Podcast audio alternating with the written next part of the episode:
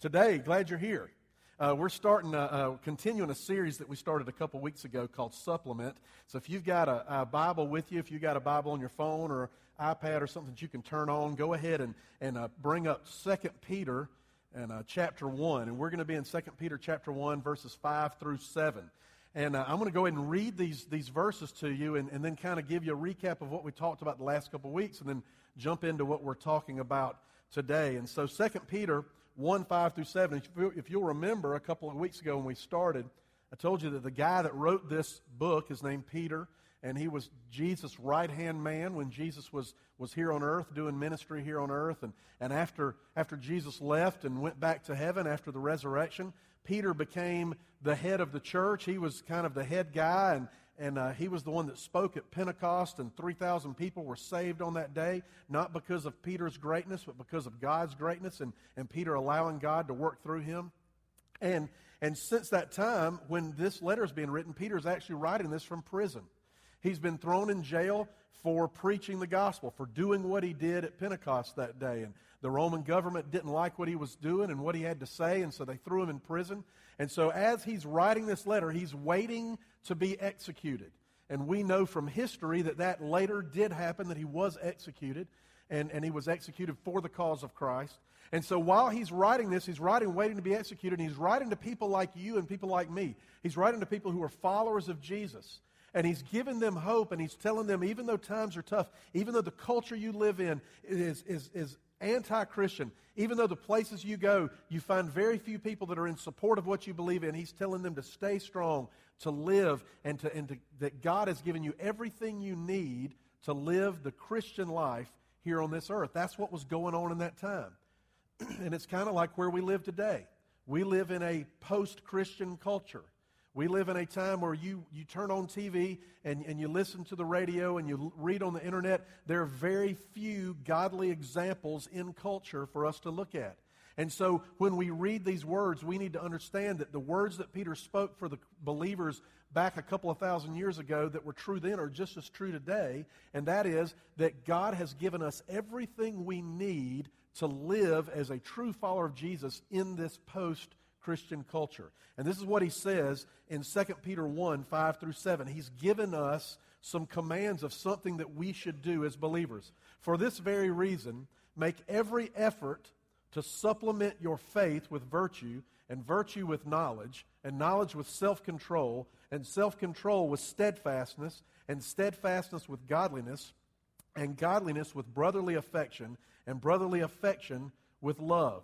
And we talked about a couple of weeks ago, and Donnie talked about last week, uh, last Sunday morning, that, that the part of that verse says that we're supposed to make every effort to supplement our faith. And so these are things that we're supposed to be adding to our faith. God has, Jesus has already saved us by what he did on the cross. We're not talking about trying to be good enough to earn his love. We're not talking about trying to be good enough to, to not sin anymore because that's not in us. We can't do that. Only chance we have against sin is the cross, is, is the blood, is the resurrection. That's our only hope. But we do have a responsibility now that we have been saved, now that we have been forgiven of our sin, now that we have been given a new life. Our responsibility now is to add to that faith. And Peter tells us some specific things we're supposed to add. And a couple of weeks ago, we talked about what it means to add virtue to our faith. And then last week, Donnie talked to you about what it means to add self control to your faith. And today, what I want to talk to you about is what it means to add knowledge to your faith. What does it mean to add knowledge to your faith? Now, we live in a, a time period where we have more access to knowledge or to information than anyone has ever had in history. I can remember about 20 years ago, I went to a, to a, a, a, a convention or a, a, meeting, and, and there was this guy talking about the future of the church, and he was talking about things that were coming up in the world. And I remember he, he made a statement, and he said that, that in the next 10 years or so, that the, the companies that will be the most valuable in our country will not be the companies that can deliver product the fastest, but the companies that can deliver information the fastest. And I remember thinking, what in the world are you talking about? You know, it didn't make any sense to me then. But he, this guy, he was already foreseeing what we see today. Today, the companies that can get their information out the fastest are, are the ones that we depend on. You depend on Google, you depend on Facebook, you depend on Twitter, you depend on CNN, their, their news site, you depend on Fox News' news site, all that stuff. And what is all that about? It's about getting information out as quickly as you can. Used to be when there was a, a, a big news story that happened, you would have to wait until you saw it on the news that night on TV, or maybe you might hear about it on the radio, and then you'd have to read about it in the paper paper the next morning. By now, if you're reading about it in the paper the next morning, it's history because you already read three or four things on the internet about it as soon as it was happening, and you saw video of it and you saw pictures of it. We live in an information age. We live where everything is, is right there for us. I, I can't tell you how many times Sherry and I will be be watching TV or talking about something, and we'll get to talking about how old do you think that person is, whoever's on the screen.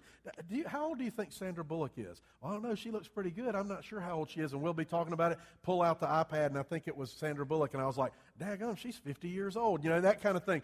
And, and, and you can immediately find that stuff out. And, and there's all kinds of information. There's information that's, that's ridiculous, like if you want to know today where Kanye West and Kim Kardashian's favorite place to eat is, you can find that out. Just go to the Google, as my dad calls it, and you can find out where Kim and Kanye's favorite place. Now, you don't need to know that. But you can know that if you want to. There's also helpful stuff on there if you want to know how to fix your dishwasher. I guarantee you there's probably 25 different YouTube videos about your specific type of dishwasher and the best way to fix it. That's helpful. I'm glad that stuff's out there. There's even, there's even some stuff out there that can be dangerous. So if, there, if you want to know how many single people there are in the area that fit the description that you're looking for in your zip code and you're married, you can find that out. That's dangerous. You don't need to find that out, but it's out there. And, and so there's so much information. And then there's good stuff. You know, today, if you go home today and you tell your, your husband and your wife at, over lunch, you know, Cliff, he just didn't have it today. That sermon wasn't that good. I'm going to go back here and I'm going to, I'm going to pull up a message from whoever. You can go back to your computer this afternoon, sit in your iPad, or watch it on your iPhone on the way home, and you can listen to a message today from some of the greatest Bible teachers in America. And it's all right there at your fingertips. So there's good stuff out there, too. And then there's stuff out there that's dangerous like that. Because at the same time, you can listen to a great Bible teacher, but you can also find some guy that tells you he knows the date and time Jesus is coming back, and he tells you that all translations of the Bible are terrible except the one he came out with. And that's out there too, so you got to be careful. So we live in a, an, an, age of knowledge, an age of information.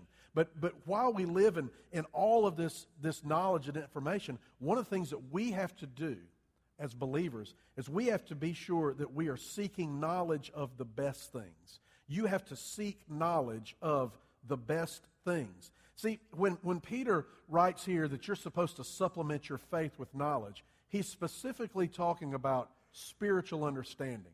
He's specifically talking about knowledge of Jesus.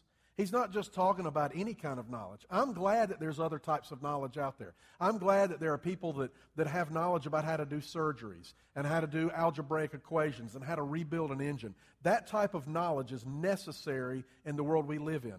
But, but that, that's not the type of knowledge Peter here is talking about. Because I don't know if, if you're like me, I'm, I'm kind of a curious guy and, and I like to learn about stuff all the time. I'll go into the library and I'll never get past the new nonfiction section. It sits right there on the left, and I'll look at it, and there'll be about four or five books that I want to check out immediately. Oh, there's something about the assassination of Kennedy. I want to read that. I read a book a while back, and Sherry laughed at me. She said, I cannot believe you're reading this. It was about the history of Dungeons and Dragons. It just caught my eye. And I thought, how did Dungeons and Dragons start? I was a bunch of nerds that played that when I was in high school. Why did they like it so much? So I read a book about that because I'm curious about those kinds of things. But listen, that there's all kinds of knowledge, but we need to be, as believers, in the midst of learning about all those things, we need to be seeking knowledge of the best things. We need to be seeking the knowledge about Jesus and who he is and what he wants to do in our life. There's a great story in, in the book of Luke, in, in, in Luke chapter 10, and, and uh, it tells a story about Jesus when he was, he was here on earth. He had these friends, and uh, there were two sisters and a brother, and they lived together. It was Lazarus and Mary and Martha and Jesus was really tight with them. He, he hung out with them, spent time at their house.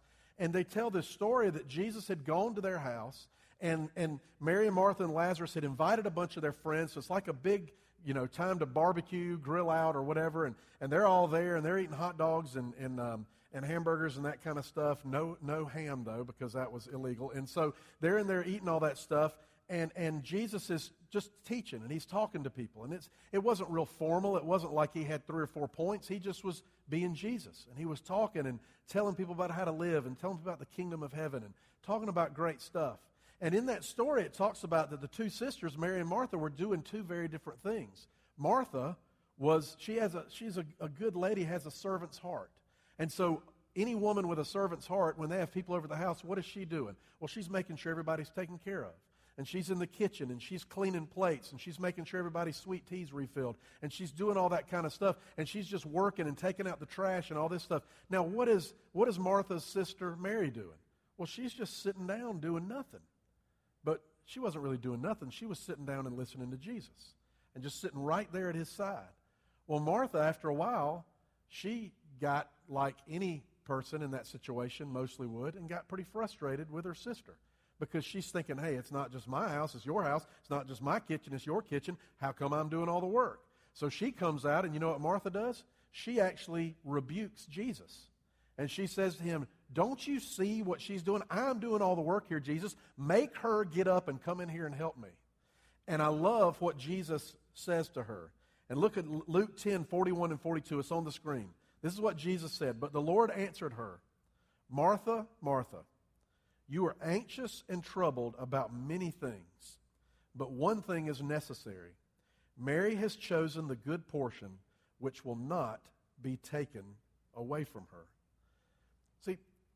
There's a lot of stuff that, that Martha was focusing on that day. None of it was bad stuff.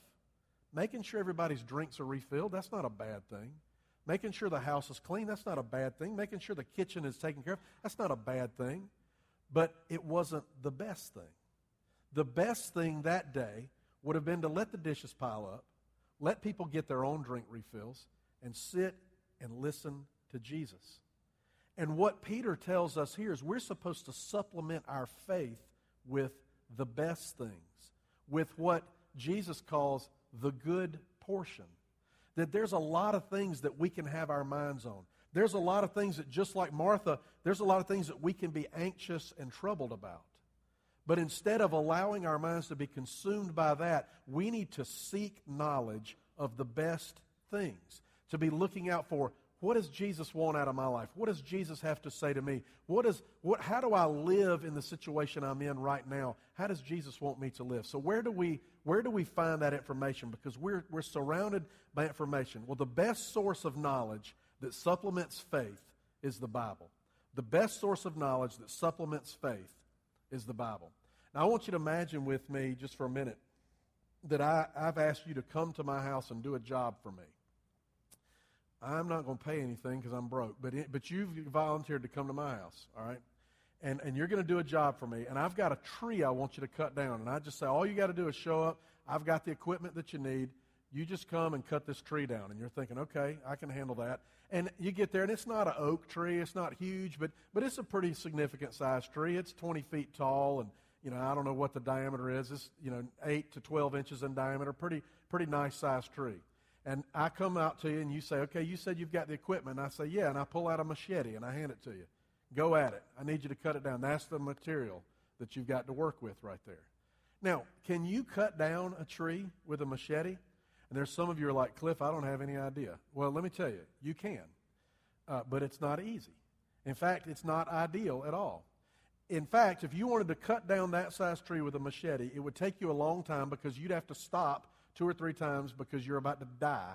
And then, and then you'd have to restart. And then you'd probably have to sharpen the blade at least once because it's, it's going to get dull from, from doing a job that a machete was not designed to do. Now, if you want to cut down a tree that size, you need a chainsaw. That's what you need.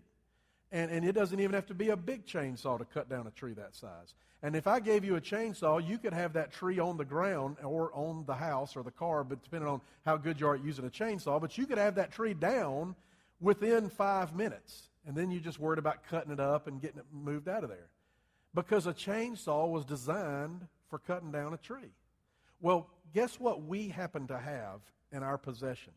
and almost all of you have one, or you have access to one, you have the perfect tool that has been designed to help you supplement your faith. You have the perfect tool that has been designed to tell you about who God is, what He wants to do in your life, and how you're supposed to live. And it's called the Bible. That is the tool that's been designed for that. Now, there's other things you can use to try to supplement your faith with knowledge about Jesus. You can, you can listen to me talk all the time. You might get some, some knowledge about Jesus from listening to me. You can read other books about the Bible that might help that. You can talk to people who are wise. And, and none of those things are bad, those are even good things. But that's not the best way to supplement your faith. That's like trying to cut down a tree with a machete. If you want to go directly to the source, if you want to supplement your faith with knowledge the best possible way, the most efficient way, the way to do that is to read the Bible. You have the best tool available to you. Hebrews chapter 4 verse 12, the writer of Hebrews says this about the Bible. He says, For the Word of God is living and active. I love that. It's, I, I could stop and talk about that for 20 minutes, but it's alive. It's not like any other book you'll ever read, it's living. Word of God is living and active, sharper than any two edged sword, piercing to the division of soul and of spirit, of joints and of marrow, and discerning the thoughts and intentions of the heart. You hear what that last part says? It says that the very Bible that you own, that you read, that when you read it, it discerns the thoughts and intentions of the heart. And here's what that means that means when you really read the Scripture, when you really dig into it and you ask God to speak to you through it, and you come to it not, not with a preconceived idea, but you come to it open saying, God, I want you to teach me what you have to say through the Bible. When you really do that, that what happens is, is for the very first time, you'll begin to see what your heart looks like compared to what the heart of Jesus looks like. And when you see what your heart looks like compared to the heart of Jesus, it doesn't matter who you are, it doesn't matter how good you are. Our hearts, compared to Jesus' hearts, are very far from being what they should be. We're very far from being the followers of Jesus, being the Christian people, being the lovers of God that we're supposed to be. And when we read the Bible, our heart's exposed. It exposes our heart before God's heart, and we begin to see the need that we have for Him. Now, one of the things that, that um, I'm guilty of, and I know you're probably not, but one of the things that I'm guilty of is I don't use the tool that we've been given enough. I don't use the Bible enough. I've, I, live in a, I live in a country where I can read the Bible for 12 hours a day if I want to, and I won't go to jail for that. I can sit in public and read it on a park bench where everybody can see me and know I will not be arrested for that. I live in a, a, place where I can get it on the internet immediately, or I've got four or five copies of it laying around my house and my office that I can pick up at any time I want to. And in spite of all that, I still don't use it enough. I'm not in it as much as I need to be. And I would imagine and just guess, and I hope I'm not presupposing something on you, but I think you're probably the same way I am you probably think about your life and you think, you know, I, I could spend a little bit more time. I could dig in there a little more. I could allow my heart to be exposed before the heart of God more and see what it is that He wants from me. I read a story one time about a, a pastor from Hawaii um, who went to China on a mission trip. And uh, he went and, and he was told that he was going to get a chance to minister and to teach Chinese pastors. And so they had to meet in a house because it was illegal. The gathering they were doing was illegal. And so they're in a house, and he said that the, the floor was jam packed with these men who were Chinese pastors of house churches. And as, far as you, you know, every inch of space was taken up with people sitting there ready to hear him teach. And so when he stands up, he pulls out a Bible that he had smuggled in, and he begins to, to read. And he asked one person, Would someone like to read such, you know, such and such part of the Bible? And a guy stands up and he begins to quote it. And then he asked if someone else wanted to read another part. Another guy stands up and he quoted that part. And so he stopped and he asked them, he said, Do none of you have Bibles? And they said, No, we can't. It's illegal to have Bibles and it's too dangerous for us to have them. So what we do is we write down the scripture on pieces of paper and then we memorize it. And different men in there had different parts of the Bible memorized.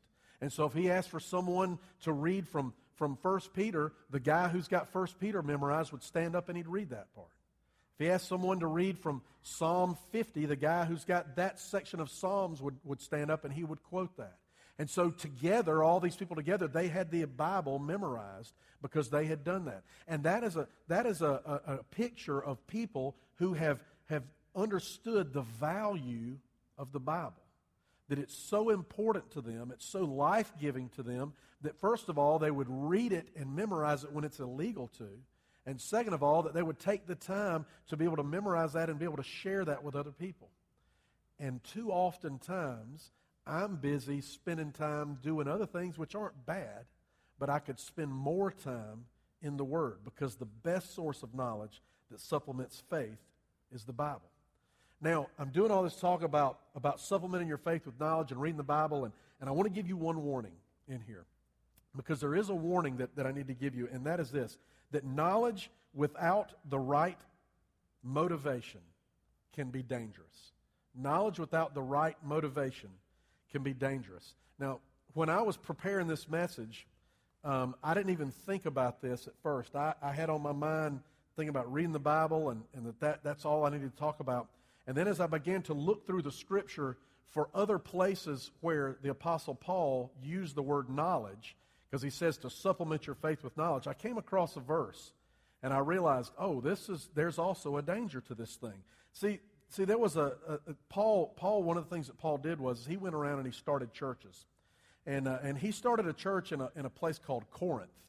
And uh, there's two letters in the New Testament: the letter of First Corinthians and the letter of Second Corinthians that Paul wrote to that church. And so what Paul would do is he he went to Corinth and he started this church and he, he got it up and running and he stayed there for a while teaching and then he trained up some other people to be the pastors of that church and then paul left and he went to another place and he started another church well after he was gone he, he, would, he would check in with the, the leaders of the church and the way they had to check in is they had to write a letter they had to send it with someone who would carry it on a horse or take it on a boat or, or whatever to get over to where paul was so it took a long time for these letters to go back and forth and while paul was gone he, he got some letters from the leaders of the church at Corinth, and they said, We got a real problem here in our church. He said, We have a problem with people being arrogant. We have a problem that people think they have learned so much about Jesus. They think they've learned so much about the Scripture. They think that they are so mature in their faith that instead of helping the younger believers, instead of helping the people who come in that need to hear about Jesus, instead they're looking down their noses at them as if they're better than them. There, there was a real problem with a, with a holier than thou attitude going on at the church of Corinth. And so you had people who should have been helping these younger believers, and instead they were mocking them and looking down at them. And so Paul writes this letter back and he's telling them that this is a danger, that they've got to stop this. They've got to stop this arrogance. And in 1 Corinthians, there's a whole bunch of talk about that. But one verse that, that, that uh, caught my attention when I was preparing this message is 1 Corinthians 8 1. Paul says this We know that all of us possess knowledge. Now, I want you to notice something on the screen here. Notice it says, All of us possess knowledge. You see that's in quotation marks? Because Paul wrote that with quotation marks because that was a saying that was going around in the Corinthian church. And so Paul was saying to them, listen, y'all are walking around and you're bragging on yourself about knowledge. They were saying things like, hey, all of us, we possess knowledge. We, we know what we're doing. We know about what it means to be a follower of Jesus. And so Paul's saying, we know that all of us possess knowledge. Y'all think you're so smart. He said, this knowledge, again in quotation marks, puffs up, but love builds up. See, what was going on there is that, that people were beginning to, to, to uh, collect knowledge, not because they wanted to help others, but they were wanting to collect knowledge to build up their own ego, to show off how smart they were, to say, hey, look, I can quote all the, the books of the Bible and I can name the apostles backwards and forwards and then put them in alphabetical order. I can do all kind of stuff. And so it got to be this, this bragging competition that was going around. And so what that, that it wasn't about really learning to follow Jesus, it was about who knew more. And I love that verse there that, that, where it says, This knowledge puffs up. I got two pictures I want to show you. Let me show you this first picture right here. This is a picture. Now, some of you guys, you know, you're already like, you know, slobbering at the mouth right here. This picture, this is a male turkey, male wild turkey. And, uh, And uh, some of you are disappointed I said wild turkey, and it's not like a, some bourbon. But anyway, this is a bird, wild turkey. And uh, this, is, this is what a, a wild turkey looks like, male, if he's just walking down the street. And, and I say walking down the street because the other day I rode through Blue Ridge Plantation, and there was one of these walking down the street, like right in the road. And, uh, and so this, this is a male wild turkey. This is what they look like normally. They're just hanging out. He's got his beard hanging down there, and he's, uh, he's good to go, you know, just kind of chilling out. Now, look at this picture right here. Now, this is a male wild turkey when he's all puffed up. Now, some of you that, that hunt turkeys, why does a male wild turkey look like that? When does he look like that? What, what is around when a male wild turkey looks like? Somebody say. Hens, yeah, female wild turkeys. When a, when, a, when a male wild turkey sees or smells, or I don't know how that senses that a female wild turkey is in vicinity, that's what he does. Now, why does he do that? Because he's trying to be impressive. He's trying to get her attention. He's trying to say, Look at me.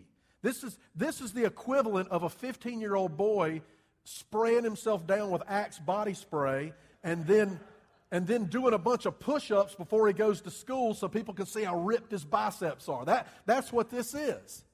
And, and, and he's all puffed up because he's trying to get someone's attention. Well, the, the, the Apostle Paul tells the church at Corinth, he said, Listen, the knowledge that you're gathering, th- this knowledge is just puffing you up. Because knowledge that, that puffs up is about drawing attention to yourself.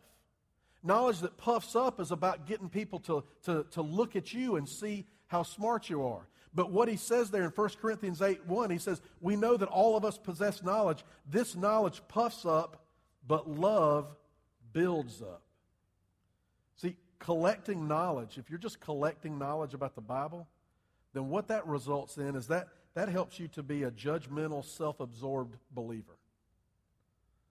That you think it's all about you, you think you're so smart, and you're looking down at other people. Well, I'm glad I don't commit that sin anymore. I remember when I was sinful like that, but now I'm so godly, and I have a new voice to prove it. You know, and, but instead, what Paul says is that we're supposed to do, instead of collecting knowledge, that instead we go to the, to the Word and, and we're, we're supplementing our faith with knowledge. And the difference between collecting knowledge and supplementing your faith with knowledge, collecting knowledge is all about us. Supplementing our faith with knowledge is all about others. It's about action. It's motivated by love. See, when it says that knowledge puffs us up, that's about who we are. That's about saying, look at me. But when it says that love builds up, that's about what can we do for someone else. How can I take what, what God has done in my life? How can I take, my heart has been exposed to the scripture and it's been laid open and I see how far I've got to go to be like Jesus. And because of that, now I've learned something that then I can help someone who's not as far along the pathway as I am. And I can go to them in love and I can walk with them through those difficult days. And I think about my own life and I think about people who I'm, who I'm so thankful for that, that they took the knowledge that, that God had given them through Scripture, and instead of looking down their nose at me and saying, Well, Cliff just doesn't have it all together, instead they walked with me so that I could learn a little from their experience, learn more about who I need to be as a believer. Because that's what love does. Love builds up where knowledge puffs up. So we're supposed to supplement our faith with knowledge with the best things with the things that are about Jesus. Now, as I get ready to finish up here, I, a couple weeks ago when, uh, when I gave the message about virtue, I, I closed it by asking you some questions, asking you to think about some things. And I, I asked you some things like, you know, think about what your marriage would look like if you supplemented your faith with virtue, what the place you work with would look like. And I could ask you those same questions today about what those things would look like if you supplemented your faith with knowledge, but, but I'm not going to ask you that because I know what would happen. If we, all, if we all read the Scripture more and really lived it out, if we all supplemented our faith with the best stuff, with the knowledge of Jesus, if we, if we learned his character, if, if we saw how far away from, from being like him we were, if, if, if, we, if we began to really understand what, what grace has done in our life and, and how much we need him, if we really made every effort to supplement our faith with knowledge, here's what would happen. We would become a church full of compassionate, humble people. We would become a church full of people who depend on the grace and the unconditional love of God to sustain us, and we would freely give that grace and that unconditional love to the people we come in contact with. And I don't know about you, but that's a church that I would love to be a part of. I would love to be a part of a church where, where all of us together were so invested in the Word of God and it was just transforming us from the inside out. That when we go out in public, we couldn't help but act and feel and live differently. Donnie said a while ago that um, a lot of us look different because we have been at the beach for a week.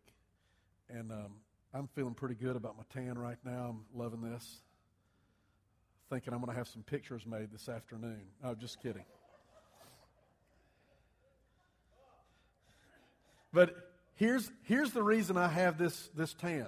Well, a couple reasons. One, God blessed me with skin like this. I'm part Cherokee Indian. Some of you white people, you would just be red right now, and I'm sorry for you. Um, but, but here's the other reason because I spent time in the sun Saturday Sunday, Monday, Tuesday, Wednesday, Thursday, Friday. I sat in the sun part of all those days. Some of those days, that's mostly what I did.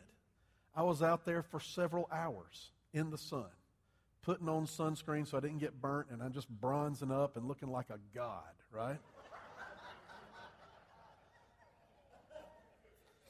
now, if I only had the body to go with it. If I had if I had Josh Stovall, who played that red guitar, if I had his body in this tan, man, it would just be over then. It'd be all on. I'd be on GQ. But, but here's the reason why is because I was in the sun every day.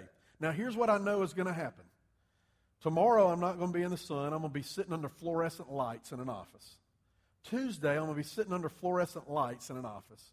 I'm going to do that every day from the rest of the summer. I might get out in the some sun, uh, some, but when I do, this shirt's going to be on because nobody really wants to see me with their shirt off. The people at the beach last week just had to deal with it. And, and what's going to happen is this awesome tan is going to begin to fade. Why? Because I'm not in the sun. And the same thing happens with our knowledge of Jesus. When we're in the Word every day, when we're in it every single day for a significant amount of time, it's going to make a difference. People are going to begin to notice. We're going to look different. We're going to act different. We're going to speak differently. But when we walk away from it and we put the Bible on a shelf and we don't show up and we don't talk, we don't dig into it, guess what's going to happen? All that stuff, all that good stuff is going to begin to fade. And it's going to be harder for you to remember how to act. It's going to be harder for you to, to, to be reminded of the grace of Jesus, to be reminded of the blood of Jesus. Why? Because you're not in it every day. So I want to encourage you this week read some every day. And if you're not in the regular habit of reading the Bible, start in the New Testament. Old Testament's awesome, but prime the pump with the New Testament. And then when you're ready, go to the Old Testament. But read it every day this week. Let me pray for us. Father God, thank you for giving us the gift that you've given to all of us in, in the Word, in, in the Bible. And we have the opportunity to live in a place where we can read it all we want. We can be transformed by it and help us never to take that for granted. I pray for myself that, that I would have a deeper hunger for your word to have a deeper understanding of it. That when I stand up here to teach, I wouldn't just be teaching things that I've I've read about it in an academic way, but I'd be teaching things that, that have changed me from the inside out. That the words I speak about your, your Bible would be because I've lived them. And so I pray for, for each of the folks that are here today. There's a, there's a crowd of people here today, God, that if all of us are supplementing our faith with knowledge, it would make a huge impact on this community. There'd be no way we could, we could be stopped. And so I pray that we would become a church that every day is in the Word. That when we're away from this place, that as we're scattered out all over this county, that wherever we are, we're in the Word, we're living like the Word tells us to live, and our hearts are being exposed to your heart, and we're being changed from the inside out. Thank you for being such a good, loving, compassionate, and gracious God. And help us to live tomorrow as good, loving, compassionate, and gracious people. We ask these things in Jesus' name. Amen.